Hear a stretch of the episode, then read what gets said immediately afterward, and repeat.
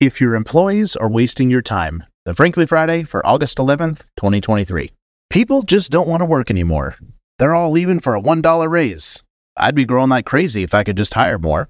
This broken record continues to play across America, chock full of songs from frustrated business owners, all singing, I want the workplace to go back to the way it used to be, where everyone showed up for work for decent pay, people had pride in their work, and nobody took a mental health day.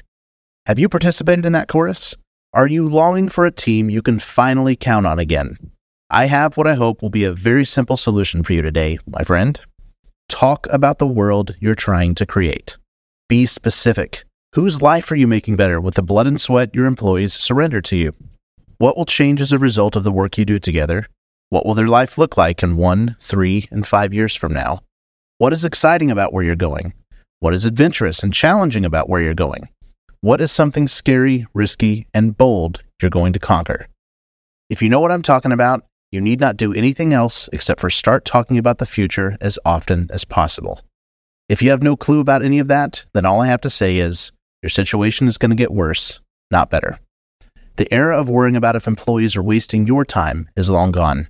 The question you should really be asking is Are you wasting theirs?